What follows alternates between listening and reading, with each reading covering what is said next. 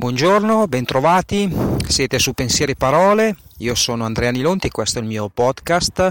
Continuo con la puntata precedente in cui vi avevo parlato degli, strep, degli step propedeutici per creare una strategia di content marketing efficace. Nella, nella puntata scorsa vi avevo parlato di quanto sia importante analizzare lo scenario.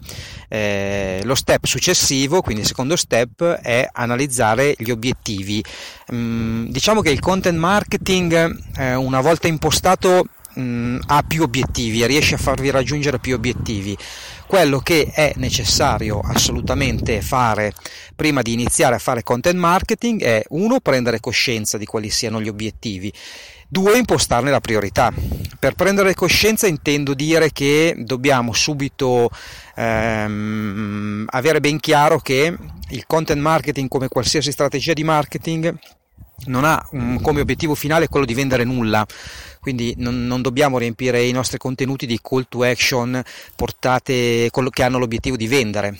Eh, gli obiettivi sono diversi, eh, diciamo che in generale è portare l'azienda, il brand da una situazione iniziale di, possiamo dire, anonimato, diciamo così, ad una situazione finale dove invece l'azienda, il brand è riconosciuta eh, sul mercato perché appunto mh, mm, fa una strategia di content marketing.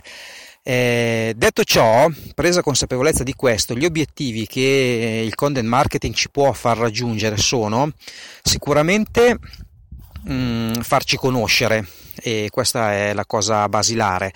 Eh, ci può far risultare autorevoli nel nostro mercato, mh, mm, può mh, mm, instaurare delle relazioni più umane con quelli che possono essere dei potenziali clienti, può rispondere a dubbi o domande che eventuali clienti hanno e che con il content marketing invece noi andiamo ad anticipare, no? ad anticipare queste domande e dubbi, può togliere alcune paure che hanno i clienti e diciamo che questi sono gli obiettivi principali che eh, è possibile raggiungere con una strategia di content marketing. Quindi il secondo step è prendere consapevolezza di quali siano gli obiettivi e darne una priorità. Eh, abbiamo affrontato il primo e il secondo step, nella prossima puntata vi parlerò dell'ultimo step di analisi prima di procedere a fare content marketing che è un'analisi della clientela. Grazie e buona serata a tutti.